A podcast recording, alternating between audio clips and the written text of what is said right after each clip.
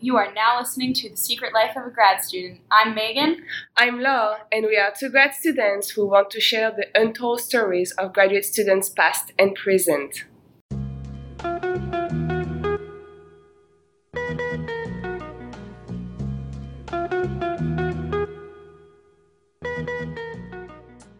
Hey everyone, Megan here. Today, for our final Faith and Science interview, I'm here with Jewish physicist Miriam Rafailovich. I'm Miriam Rafailovich. I was born in Bucharest, Romania, and I emigrated to the United States with my parents when I was going to first grade. I uh, went to Brooklyn College, followed by Stony Brook University, where I got my PhD in nuclear physics. I did a postdoc and I had a faculty position at the Weizmann Institute in Israel. Now, a distinguished professor in material science and chemical engineering at Stony Brook University.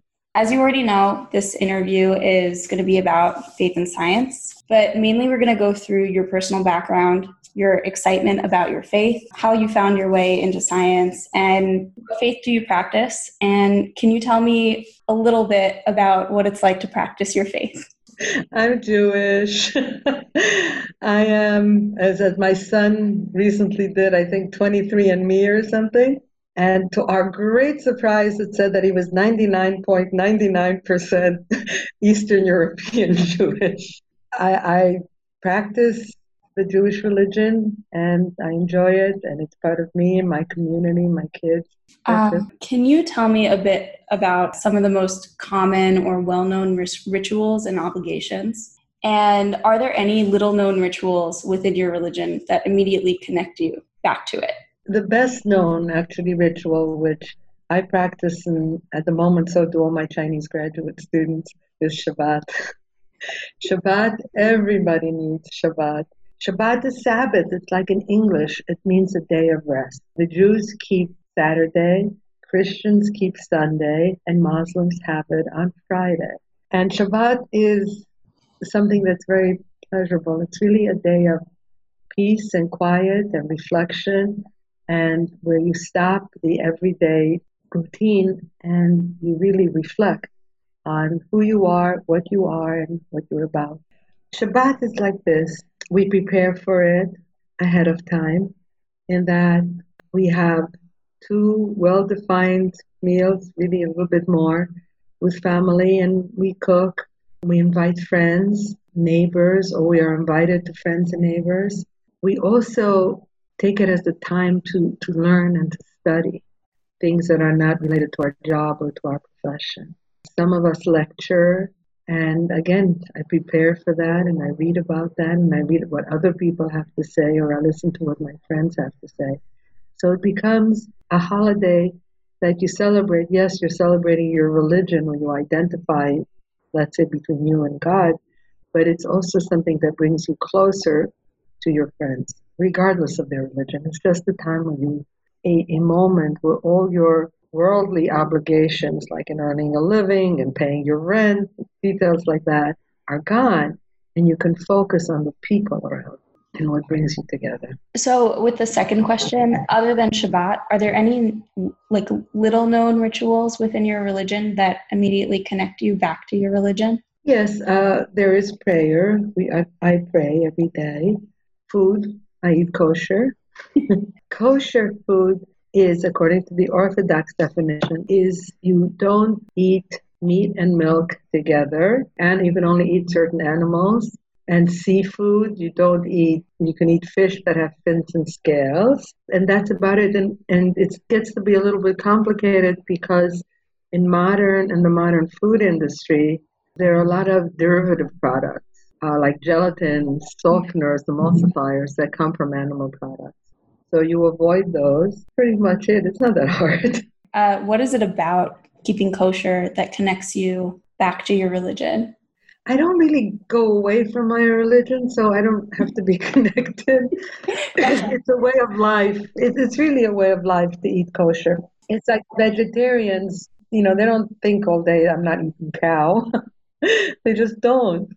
So it's the same thing with eating kosher. You just. Uh, so can you tell me about what it's like, what it was like to grow up in a religious environment? Uneventful. totally unlike it's like growing up in any other environment. Every household has its rules, every household has the way they do things. And in my household, we ate kosher. My relatives were Jewish. Uh, there were different degrees of, of Jewishness. There were some who were very orthodox and wore Hasidic garb. There were others who didn't. Uh, there were others who were not observant at all. It was the whole spectrum. What did make an influence on me, and especially on me because of my age, is that my parents were Holocaust survivors. So it wasn't so much what religion you were or what flavor of religion you were. It was the fact that being Jewish, uh, it was like a race, not a religion. And to this day in Russia, your race is Jewish, not Russian. I come from Romania, as I said, and there too, the reason we left Romania was because Romania was was uh, believed in repatriation of people and all Jews will be repatriated to Israel because even though Jews had been in Romania on the Pale for a thousand years, they never, quote, belonged to those places. They were always ostracized. Whether you felt Jewish or not, it was branded on your back. And I didn't feel it because I was too young, but my parents knew that. I had an older sister, she couldn't get into university because she was Jewish. You had no rights. You were a fifth column in that country because you were Jewish. So growing up, hearing those stories made me feel lucky that I didn't have to experience that. Uh, that sounds like a tremendous weight to bear that growing up. That's really that's really interesting. It, it makes a very big difference between people. You know, your grandparents. Unfortunately, that generation is now almost gone.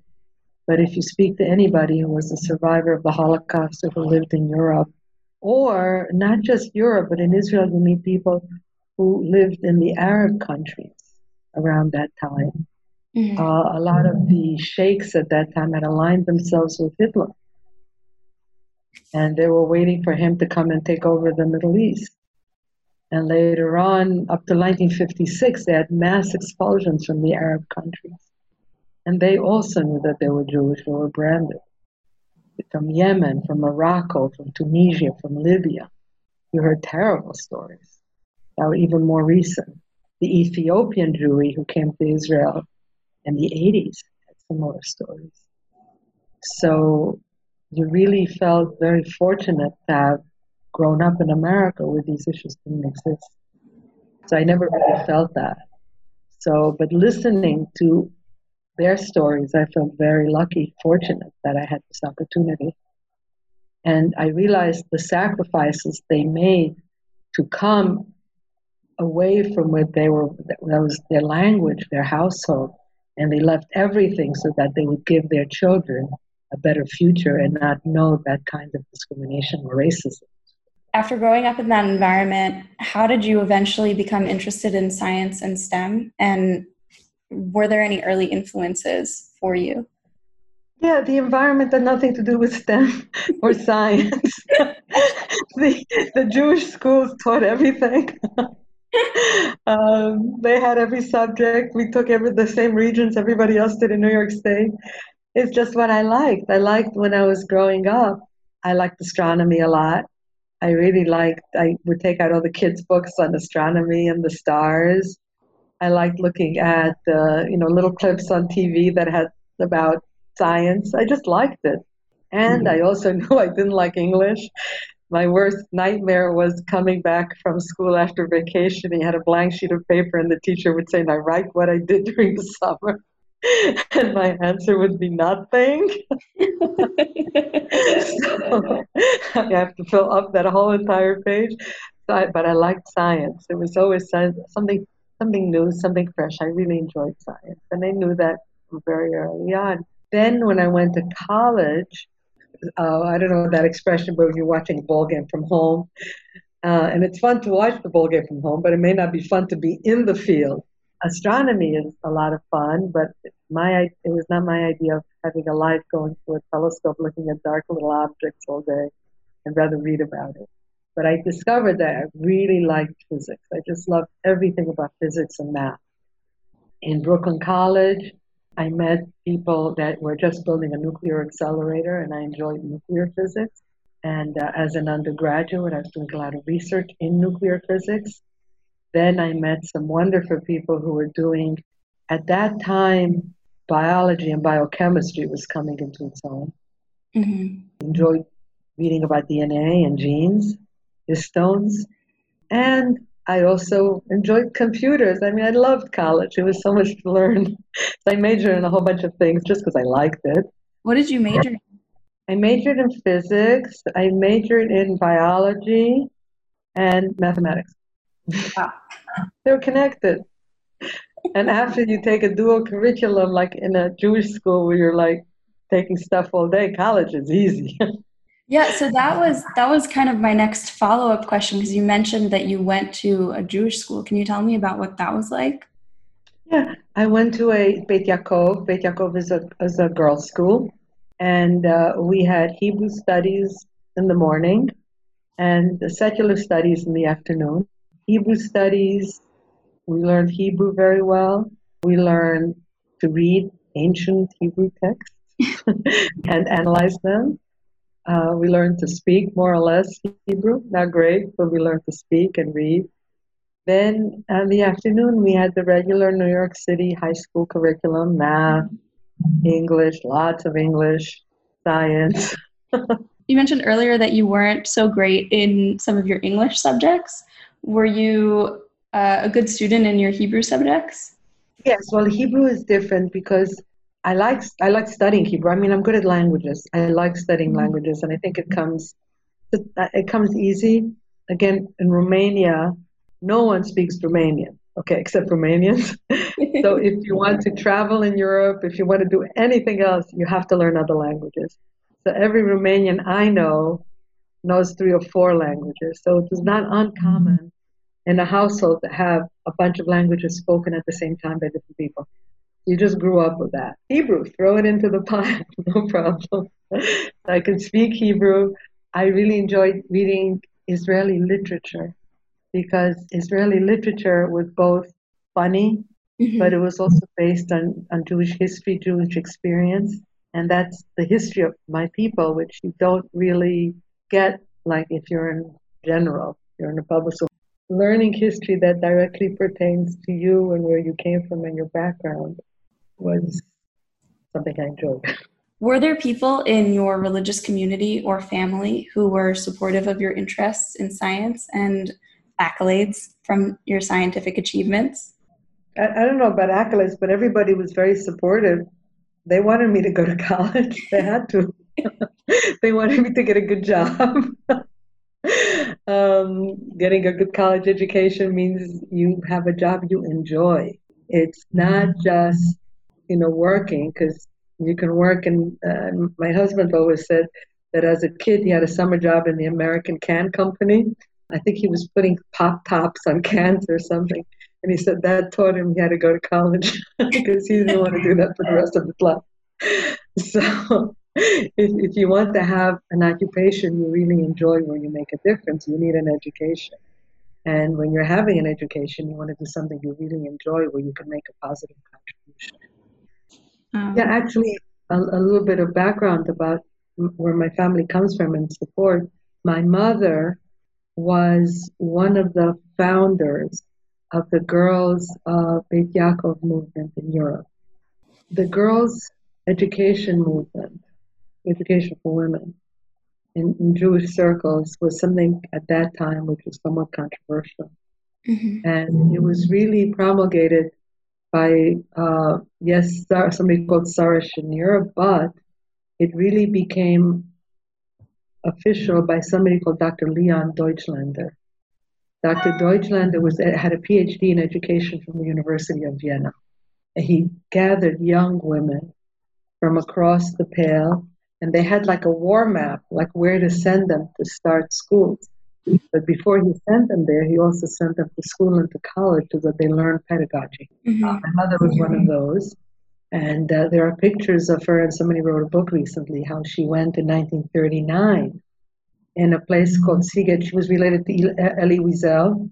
She went to Sighet, and she was well known in Sighet. And she started the first Beis Yaakov school, and there are pictures of her in all these books of reminiscence. Uh, when we came to America, she came back again to Beis Yaakov, where she took up again where they had left off in uh, general Jewish education. So yeah. she valued education a lot, especially higher education. So it was no problem. Have you ever felt an internal or external conflict between being religious and being a scientist? And if so, what was that like for you? It's funny because people assume that the, those two are somehow mutually exclusive. Mm-hmm. And, and the answer is never. I mean, it's the other way around. In fact, that question also came up. I was on a panel at Stony Brook with, I don't know, somebody, and the first thing they asked, "How can you be a scientist and be religious?" And the question, the answer was, "Why not?" because in fact, according to the Rambam, when he talks about Shabbat, and he says that on Shabbat, one is supposed to break away from their business world. He said you're technically not even you're not supposed to read your stocks, obviously Mm-hmm. But you're, you're technically not even supposed to read a newspaper in the language of the country you're in because that's going to get you concerned about your business. The only thing that he allows reading in any language that you want is science. He said you can't study for your exams, but if you have an exam in science, go for it. Mm-hmm. Because understanding nature and the symmetry in nature and the beauty of nature is what makes people closer to God. And if you go to the Museum of Natural History here, uh, when they tell you the history of the universe, you know, you go all the way back to the Big Bang, and it's God that said, "Let there be light." so, just understanding science, you're just sitting there saying, "This is wonderful. This is amazing. This is fantastic." So, there's no reason that there should ever be any controversy. In fact, religion says that God is science.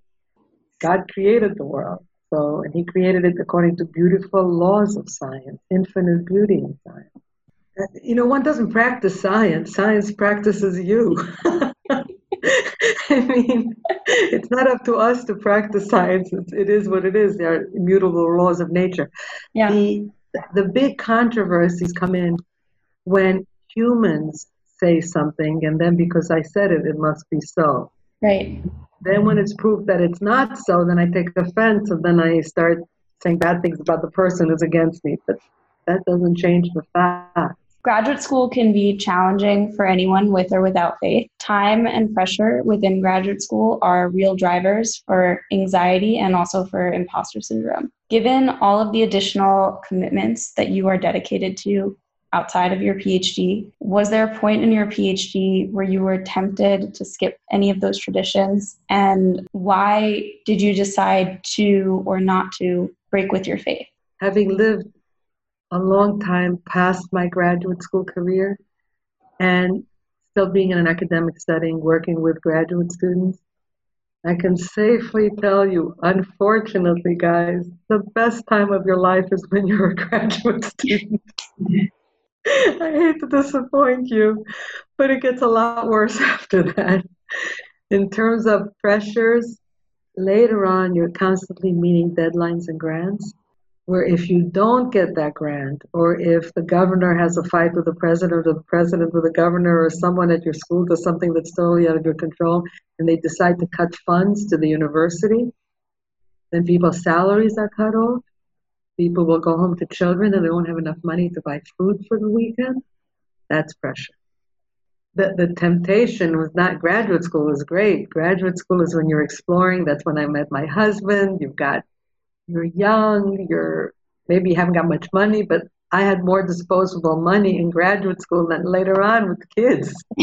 and bills and home and, and all the adult yucky stuff you know guys don't want to think about when you look back, you'll see it. Graduate school is a time of challenge, of change. It's, it's very cool. And when you're talking about your faith, the problem with faith is that being Jewish is a community thing.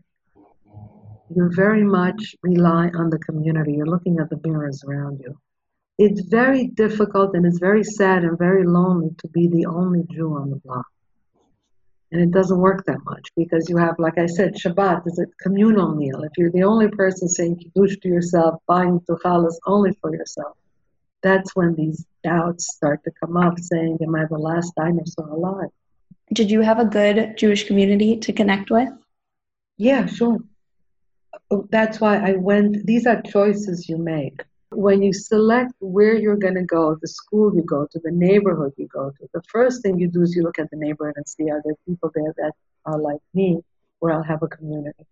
So you're not alone.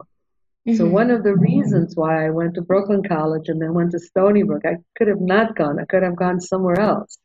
But I went to Stony Brook because I would be close to the Jewish community. Stony Brook itself doesn't have a large one, but it's there. And I can go home every weekend to my parents or to my community in, in Brooklyn.